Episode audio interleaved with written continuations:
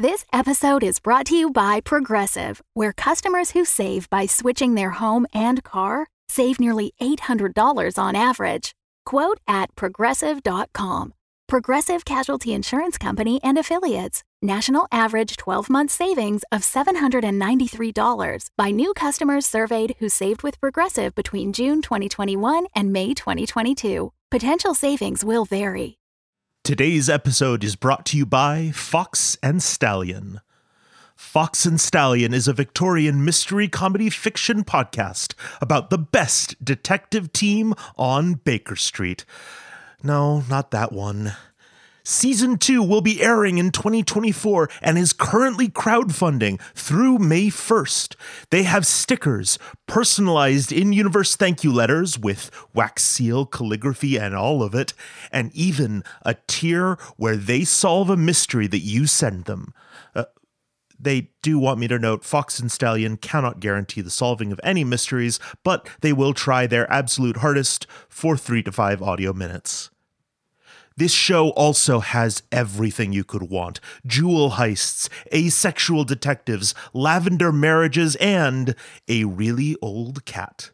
You can find and listen to Fox and Stallion anywhere you listen to podcasts or on their website, 224bbaker.com. That's 224bbaker.com. This episode of Our Fair City is brought to you by Field Notes brand. USA made memo books and other products, including seasonal limited editions. Visit fieldnotesbrand.com or 400 North May. Hello, Loyal Policies. Today we are answering your questions. We've gathered them from Twitter, Tumblr, Facebook, email, just about everywhere we could. And these are uh, actual questions from actual fans who don't work for us, and that's amazing.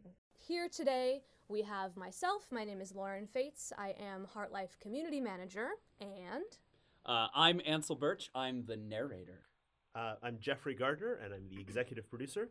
I'm DJ Catnip, and I'm the sound engineer. Betsey Palmer. I'm the director of live engagements. I am Clayton Faits, and I'm the creative director for Our Fair City. from Snail Army. We're we're a big fan of yours, Snail Army. It could be two snail armies. What if it is? What if we make them fight? Handwriting head canons, please. I think West's is super fancy and neat, while Caligari's is a messy scrawl. Thoughts? So my first question is like, do people learn to write in this universe? Because I'm not sure. Paper and other disposable media uh, is in short supply. It is all recycled, and so it's of a very low quality. And you know, something like a like a, like a pen or a pencil is really a, a disposable item. And in a closed ecosystem, which the world of Heartlife is, those things are probably in short supply. We've talked a lot about how technology is available, but raw materials are the limiting factor. And so I, I suspect that Dr. Caligari has probably learned to write. I think It's a that for prestige item. a high level scientist, that probably yeah makes makes some sense. And Dr. West being an outsider, Mm-hmm. also probably. Uh, I Also I- being older than you think he is. yeah, Mhm. yeah. I actually, I bet that um, that West actually also has perfect penmanship, Mm-hmm. and I think Yeah, but his S's look like F's. It's like very old fashioned. Yeah, yeah. He may have gone through several hands to get that perfect penmanship. Ugh. yeah. but yeah, no, I he's, he's like- got a very classical.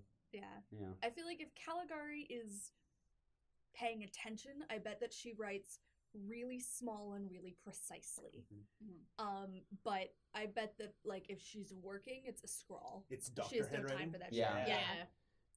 She's a very meticulous person in general. So yeah, I imagine I imagine you're you're correct in that. I will say that this is a, a really interesting question to talk about, but for all the, the detail that we discussed, like the minutia that we go into in the writer's room, this is not one that we have considered Never came up with previously. I I- bet, I does bet anybody remember a pen ever showing up in the show? Scribble, scribble, scribble. Any of that sound? Y- uh, yes, somewhere, but I'm not I'm not sure exactly where it is. Oh, big? Is it? oh, uh, Herbert and Caligari. s- Uh, Herbert signs a contract in Wynn's office. So for some things, there is still there are still contracts that you sign by hand. Directors when Charlie Wood has a probably a gorgeous loopy.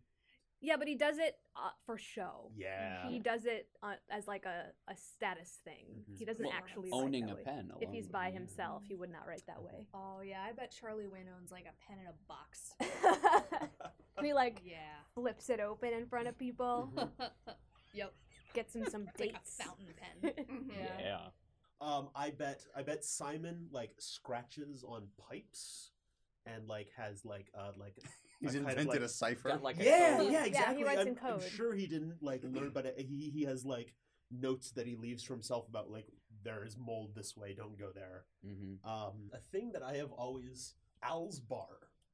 Mm. Um, my like headcanon on Al's bar has always been that it is a hospital, and that it is Al's is the last two letters of a sign that says hospital. That like all of the rest of it was torn down. Who named Al's bar?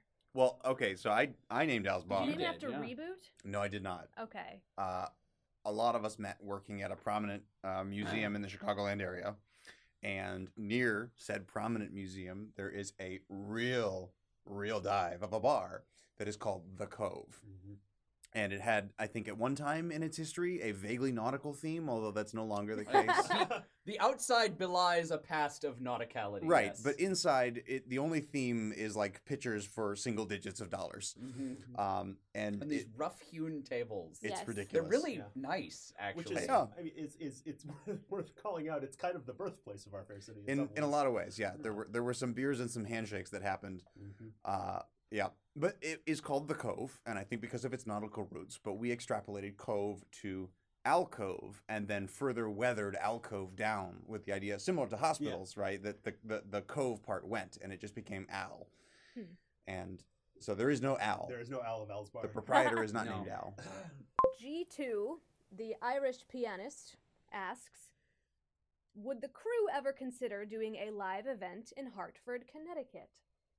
Yes. Yes. You got you got a venue? Let's do it. Call us. Um, maybe we could talk for a moment about why Hartford was chosen. So uh, Hartford was chosen as the as the setting for our fair city because the whole the whole idea for the show grew out of a, a thought experiment. Uh, I was in college and talking to some friends, and, and we had imbibed some you know various substances, and we were talking about how global global warming, global climate change is a, a serious issue, and you know we hear politicians talk about it as a pressing national security issue, and and you know there's been a summit in Paris recently. I think it's more in the public eye now than it was. God, all those years ago, long more years, more years than I realize when we're talking about this. But you know, we were discussing what are the real consequences going to be? Are we going to see them in our lifetimes? Is it something that our kids are going to see or our grandkids? You know, what is this going to look like? And even a small shift in global temperature shifts where crops grow, where important crops grow. It changes the supply of food staples for the developing world, but also for us, you know, here in, in the United States. And we started to look at you know let's focus that down to a, a specific community a municipality. And we looked at hartford connecticut. It's it's where um, i grew up not in hartford but actually in western massachusetts. But uh, you know my dad worked for a big company. Um, that was a, a finance annuity and insurance company. Hartford is a big mecca for that. Hartford seemed like an interesting case study. And our notion was you know if the food supply breaks down and the government's not able to provide security and uh, you know security in all of its forms for its citizens not just security in, in the context of like safety um, but also in terms of the, the you know the ability to live a comfortable and, and healthy life what would happen and we thought well private companies with assets to protect with money and with resources they would want to protect those assets themselves they would hire private security forces and inevitably if you have more guns than the other person you are the government if you have the most guns in a given geographical area you have a monopoly on violence and that is you know in- Compelling. yeah, that is compelling. so we envisioned a Hartford, Connecticut, where order breaks down and where insurance companies do militarize to protect their assets and ultimately become the de facto government. And as the world freezes over and communication and travel and trade begin to uh, uh, completely shut down, um, this place becomes isolated. And what would it look like if an insurance company ran the government? We said, you know, well, they would quantify everything about you. That's what they do. I have a friend who was a math major in college. He was an actuary for a while, and and one of the like the fun facts that he told me about his job, he he quit and went to med school because he hated this. but he was like, "Hey, I can tell you how many days off of a quarterback's life expectancy every single sack takes off." You know, and so I I I can't watch football without thinking about that. If I watch a quarterback get sacked, I'm like, well, that guy's gonna live three days less than he you know than he would have before he took that hit, whatever it was. The bottom line is they do this. They boil everything down to numbers, and so that's why Heart Life is the way that it is, and and, and that's why it's set in Hartford, Connecticut. Um, I, I had a little experience with that, but it was also a super compelling uh, setting that I, I you know I think we wanted to work in. So yeah, we'd love to perform in Hartford. I, I have it's also worth saying we love live performances and we love to bring them to more places. A lot of us come out of a live theater background, and it's always really exciting for us to be able to get back in front of live people.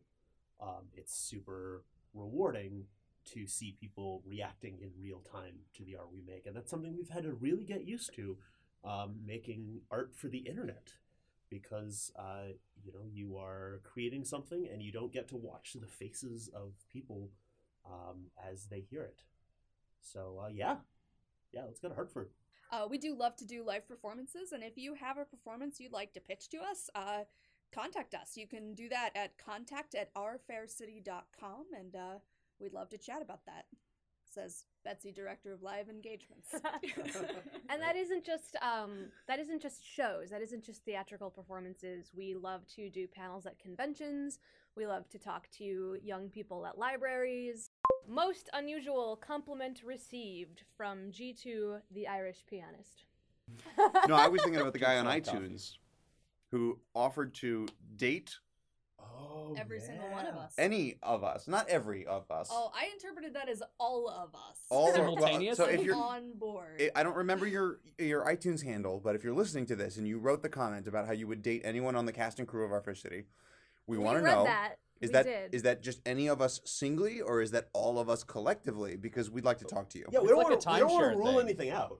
No, you know? but but we do need to make a really big dinner reservation if that's the case. yeah, or like true. We are- Tapas. spreadsheets to yeah, like yeah, you know. What was our last count? Like 75 contributing artists in one way or another? So we will go on a date with you when 75 people are simultaneously free. I just got to say that like we're used to being treated, so Yeah. I mean, you made the first move. yeah, call, and That's call the us then, rule. That's call the us. rule. Oh, I didn't know that. Shit. I don't remember where he was from, but at the last um, Fringe Festival, you and I were just standing outside, and there was a man, I think he was from Orlando, and he just happened to be in town and just happened to see that Our Fair City was performing live. And he was like, Our Fair City? That's my favorite thing. I can't believe I get to see them live. And like, he didn't come from Orlando to see us, but was so delighted that he got to just like by circumstances lining up the right way. And I remember that like glowing feeling of someone far away is actually listening. yeah, not an unusual compliment, just a really good one. Yeah, Yeah. That's, that's really solid. Yeah. Well, it was unusual because I I was still in that headspace that like the internet can sometimes feel like just screaming into the void. And when someone validates that not only are they out there, but like on their vacation, they will prioritize this. That's it was unusual for me at the time, but in that it was basically magic. Yeah, and it really is. I, I don't know. We, I, we we think we did. We started we started this project at the Cove, drinking a couple of beers and saying like, "Hey, we should make a thing," and just the very notion that, that there's a stranger out there who is listening to it. I I don't know. E- Every individual fan that we've ever met has just been mind blowing to me. Yeah. I'm so grateful. Does fan art count as a yes, strange and compliment? cosplay. Oh gosh! Oh, every, yeah. Every time we find a picture of someone's Our Fair City cosplay or a piece of fan art that they've drawn, the idea that someone would be so excited about this world that we've been building that they want to help us build it and to create something within it, that's just just overwhelmingly cool. It's just the neatest thing to find things like that. So uh, keep keep doing it and keep letting us see it we, because we love it. Thanks. Yeah. we had some uh so when we first introduced the lightning riggers, um that I think it was the launch party before that season that we the theme was was a lightning rig and so uh Steph Cheruska and I, who designed that party, uh, spent a long time talking about what do lightning riggers wear, what do they look like, what is the you know what's the uniform, what do you need on your body. And then this last year at the launch party, there was a group of people that showed up cosplaying lightning riggers, and it was awesome because they had all the things we talked about. They had tools and like ratchets and shit. They had all of it. It was amazing. They had patches that were Mhm. referential to both the show, but also like original rigs they had invented. Mhm. Uh-huh. And they had light up stuff, Yeah. and that's yeah. anytime you have a light up thing, I'm like, well, that's the best cosplay I've ever seen. Forget it. cosplay at any of our lunch parties is always my favorite. Which brings me kind of to my story. Uh, it's Our Fair City related in that it takes place at the Popular Museum where many of us met, and uh, is the beginning of my relationship with my now husband, Clayton Faits, who we live together and work on Our Fair City. Uh, Clayton told me at a holiday party that my fashion made me look like a pirate. And I was so heartbroken and so offended because to me, I'm thinking like he's saying I'm dirty and like disheveled looking. Also, I think he was dating someone, and so like, why would it be a compliment? It would he just like attacked me in this way. And I didn't like, I couldn't tolerate him for just months because he said such cruel things. If you think, if you're in this room and you think that being told you look like a pirate is a compliment, say Yar. yar. I do Yeah, it I, I, I dress every morning. There's just to be. there's just a lot of context though. Sure. There's a lot of context. I context. have mustache wax in my pocket. I, I guess the, the important context for later is that now now Clayton and Lauren have both a, uh, a a steering wheel and half a shark on their wall. So we do have a pirate home. The front, the front half. The front In half. front the half shark. a shark. It's important to just to And specify. so while Clayton earlier in this broadcast was talking about Elizabeth and West, I was sort of keeping myself from laughing because he said so much about these two people who didn't get along at first, but they help each other with their rough edges and they're better than the sum of their parts. And I was like, wait, w- was that based on us? Because I hated you for so long. Art doesn't reflect life. That's not That's how not it works. true. No, Oh, oh, the best, maybe the best compliment uh, was your mother. Oh no. Uh, no, at the end of season one, when uh, Elizabeth dies, uh, Clayton's mother called him, and and he picks up the phone, and the first thing she says is, "You killed me." and say, "No, no, mom, it's one."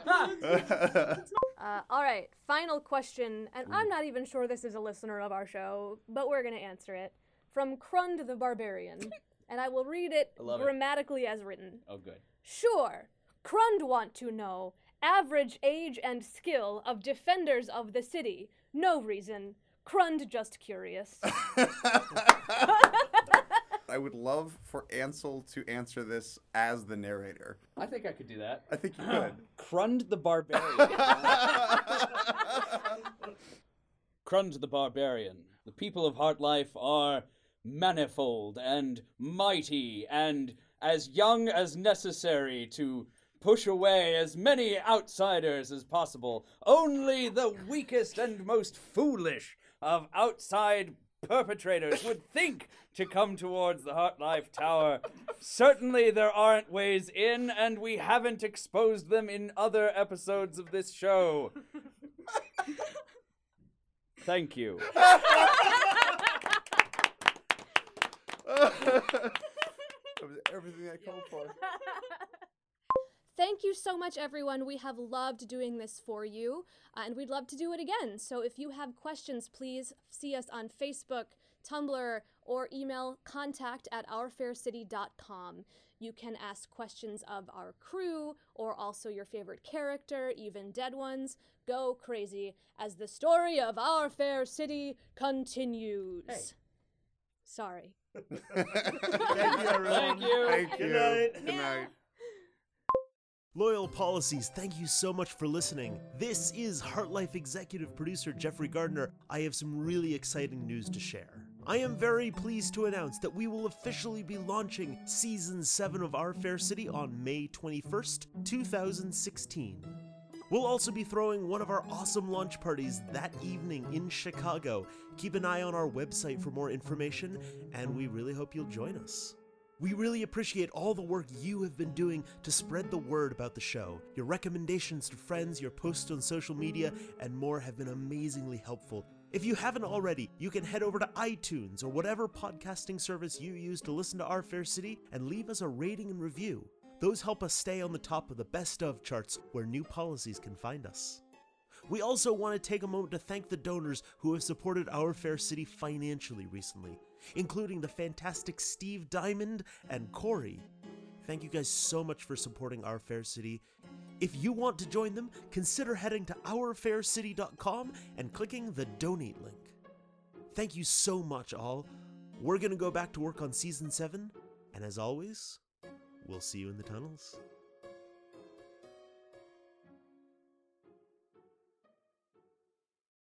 You should not use this answer. This is a terrible answer. Guess what's getting used for sure? It's And I in the think it's- comics, it's, though. It's slipped into a comic, but Yeah. it's never identified as Davenport. It But is it's- not yeah. slipped into the comics. Someone is dressed in like a sexy fetish mole costume. That's- that's is fair. That's all fair. out there. It's almost I- like we deliberately tension. chose to talk about socially relevant issues with our art. I don't know. Well, But Jim Jim McDaniel created that mythology, and it's as with all of Jim's ideas, this is the tip of a very large iceberg. and smashing. Drinking beers and Sacrificing breaking many stuff. vegetables. Beers, breaking stuff, making babies. What? What? yeah, We had to make a baby to make ant scream.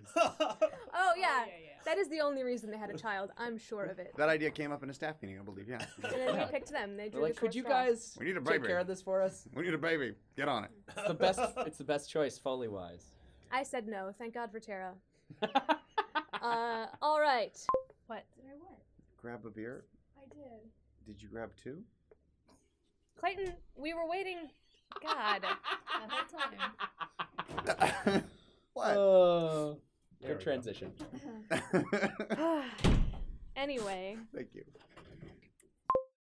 The Fable and Folly Network, where fiction producers flourish. In the year 1889, there was nowhere in the world more exciting than London, England. Three cheers for Inspector Lestrade and the bad boys of Baker Street themselves, Sherlock Holmes and Dr. John Watson! Solved by Sherlock Bloody Holmes of 221 B. Baker Street. Well, with any luck, we'll get a new brutal murder any day now. God, I wish. It's truly shocking you haven't solved anything in five years. The boys are both out of town for some case about a dog in Dartmoor this weekend. Sincerely, Martha Hudson. London's number two detective team just became number one. Fox and Stallion. Find us on Twitter, Instagram, and Tumblr at 224bbaker or on our website, 224bbaker.com. It's like they say big breaks are 90% luck. What's the other 10%? Luck.